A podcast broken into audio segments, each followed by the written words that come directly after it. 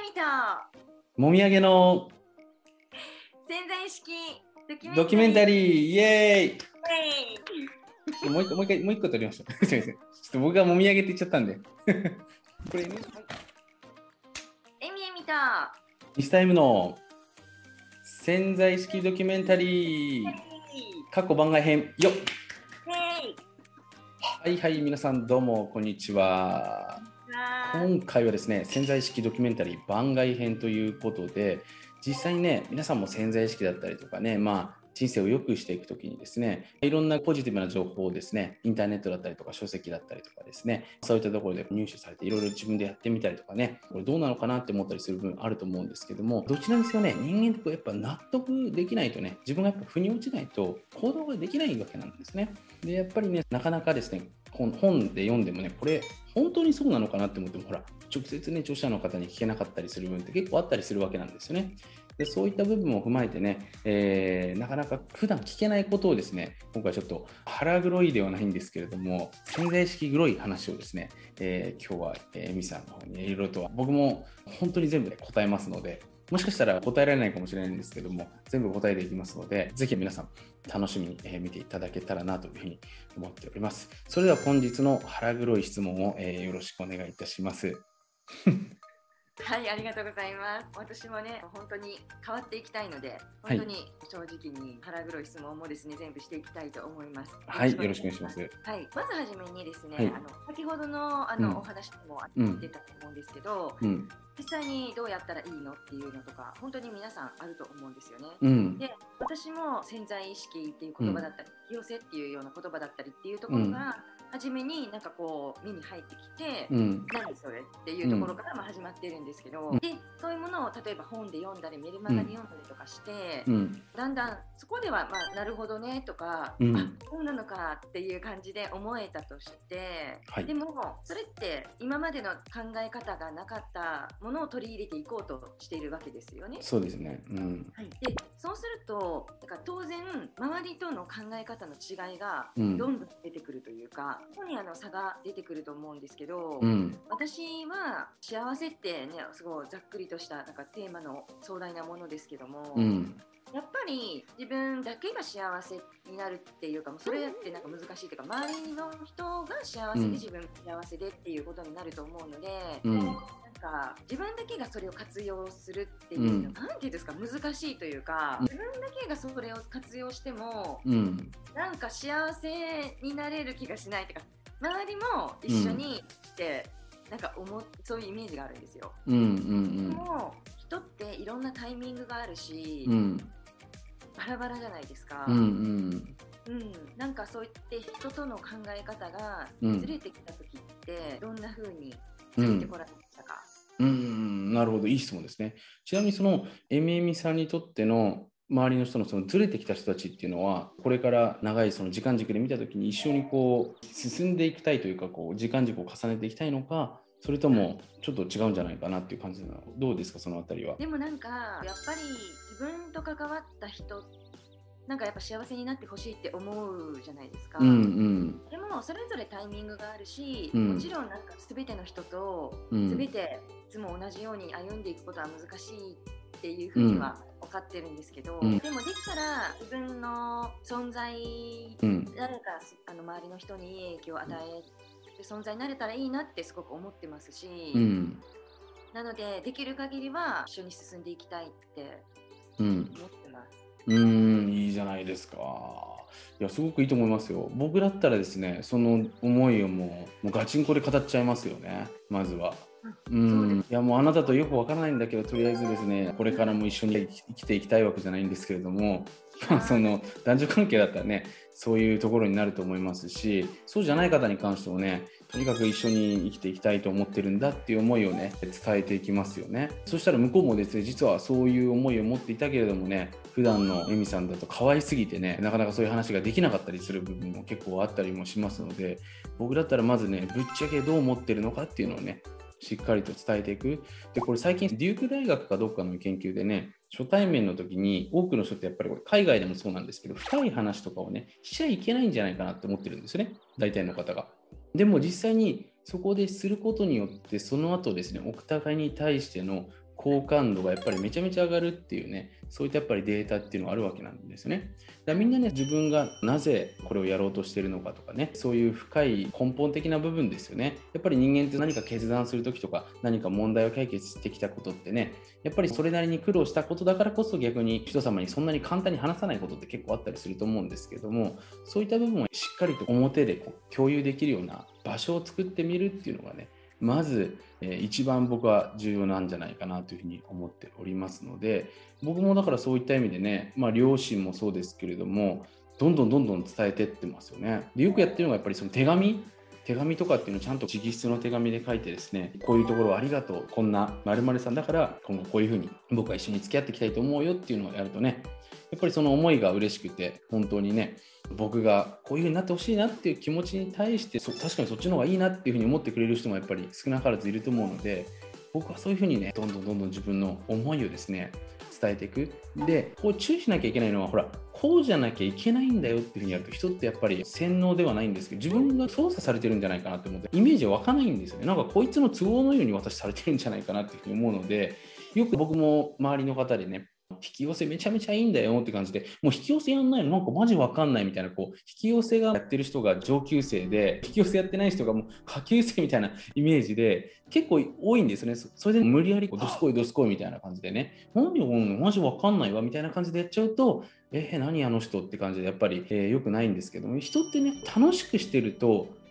集まってくるんですよね。何あの人、なんかすっげえ楽しそう、いいわってなるので、なんかそういうのもあるからいいんじゃないのみたいな感じでやって実際に自分で楽しそうにしてるとね周りの人にも伝わっていくっていうのがありますのでまあ思いを伝えるんですけれども別にその教養とかそれが全てだっていう教えをしていかないっていうところがめちゃめちゃね重要な tips になってくるんじゃないかなというふうに思います。でそれ以外の部分に関しては自分がね楽しんでいる姿がやっぱりねもう楽しいっていうのはもう僕たちの遺伝子にねインプットされている最高の人集め装置なんですね。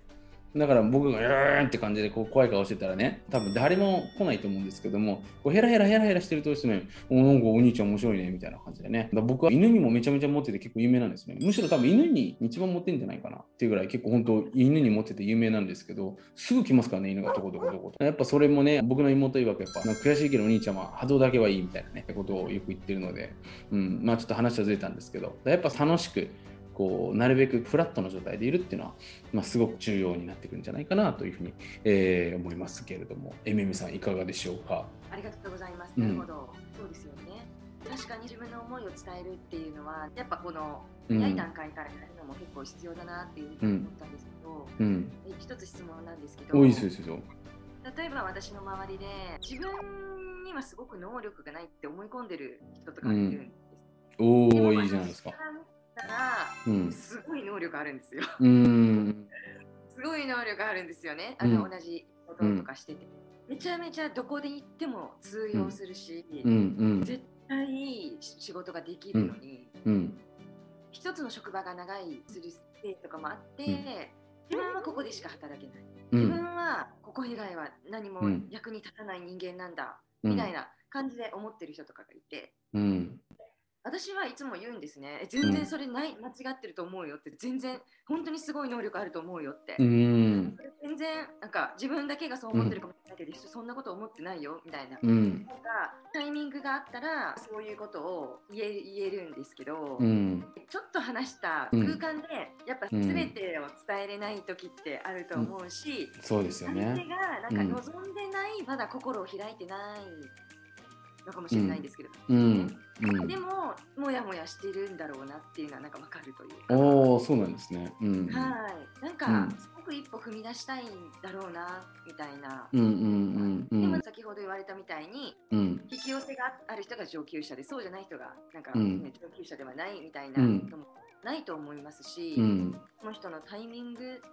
とかもあると思うので、うん、なんか見守るのが何なのかなとかね、ちょっと思ったりしてるんですけど、うん、でもせっかくだったら一緒にこう考えとか、本当になんかもっと素晴らしいなって思うので、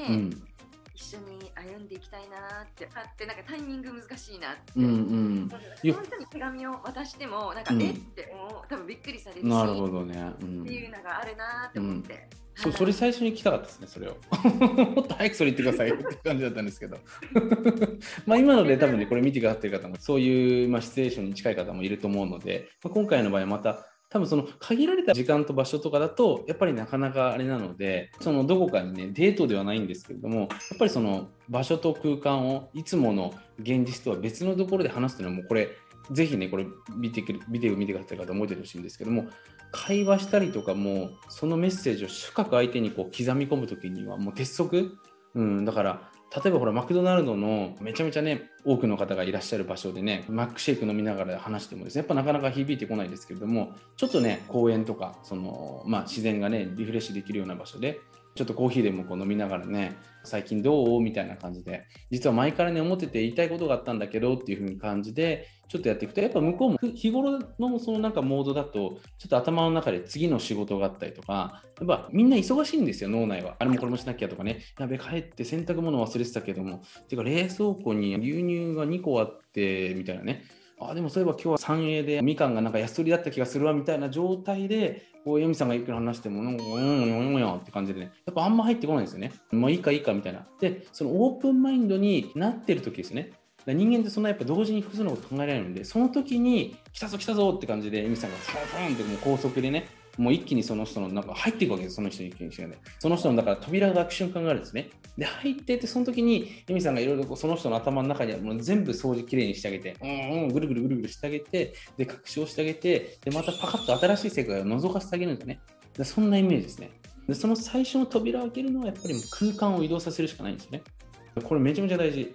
だからエミさんもほら、超ね、エミさんが微妙だと思ってる男が、もうエミさん大好き、エミさん大好き、大好き、大好き、大好きっていうふうに言って、まあ、エミさん多分すごく嬉し優しいんでね、まあ、しょうがないからって感じでね、うん、まあ、握手ぐらいならしてあげるよっていうふうに思うと思うんですけども、まあ、多分でも付き合うまではいかないと思うんですね、それだけだと。でもやっぱりね、それなりのシチュエーションを用意してくれても、その人とのことしか考えられないような、ね、状況を作られちゃったら、やっぱりどんな嫌でもその人の言葉が入ってきちゃうんですね。うん。だからそういうやっぱまず予定を入れていくっていうところがですね、結構重要なポジションですね。うん。だから僕がおすすめするのはドライブ中、ほら、ドライブ中なんて他のことみんな考えてないですから、うん。だってほら、携帯も見れないですし、まあたまに見てる人もいますけども、目的地に向かうしかないじゃないですか。まあ、ちょっと5分とかじゃなくて、その30分とか1時間とかですね。そういう時に結構話すっていうのは、かなり、うん、僕だおすすめですね。そこがね、結構重要なことで、で、あともう一個ね、エミさんが言ってたんですけど、その今回だから2つのケースが、その方が実際なかなか受け取ってもらえないっていうところもあると思うんですよね、エミさんのメッセージとか愛っていうの。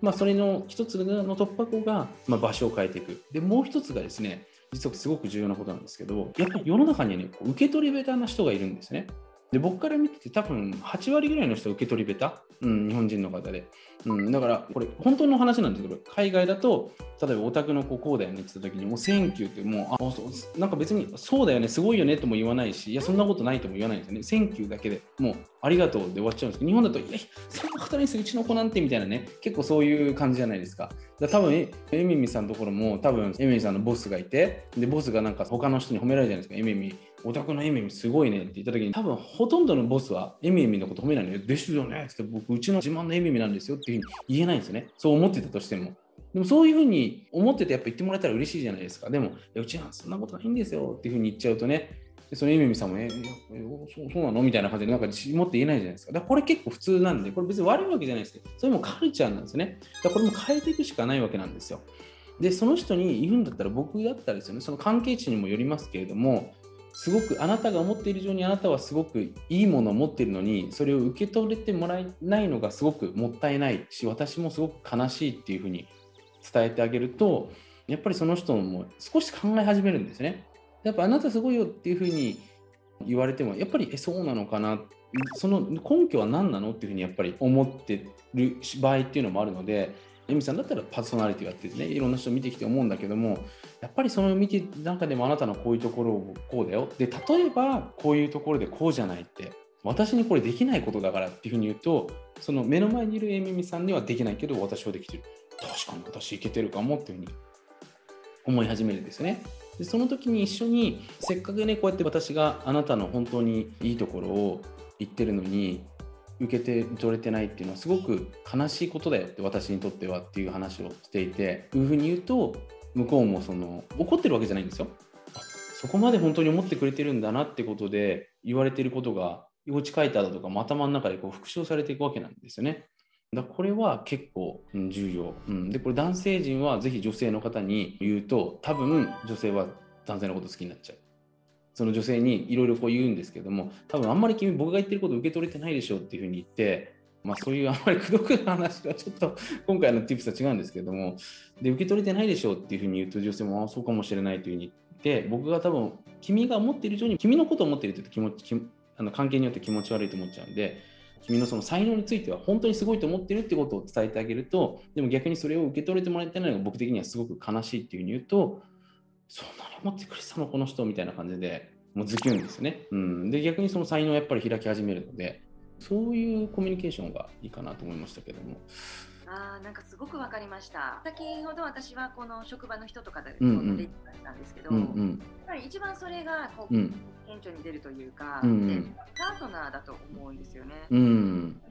でそのパートナーとは、まあ、私はですけど、一緒に進んでいけたらいいなって思うから、2人が考え方とかもベクトルが違う方向で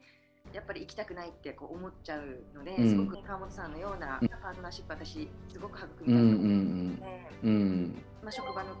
人たちもそうだしパートナーシップにおいても、うん、まあ、同じことが言えるなっていうふうに思ってたんですけど、うん、なんかすごく今日分かりました。まず、自分が楽しくいる雰囲気を出して、うん、なんかあの人楽しそうって、まず自分が楽しんでいること、でそこから何かこう伝えたいことがある時は、場所を変えて、自分が真剣にその人に思いを伝えるってことでなんかその人の関係が、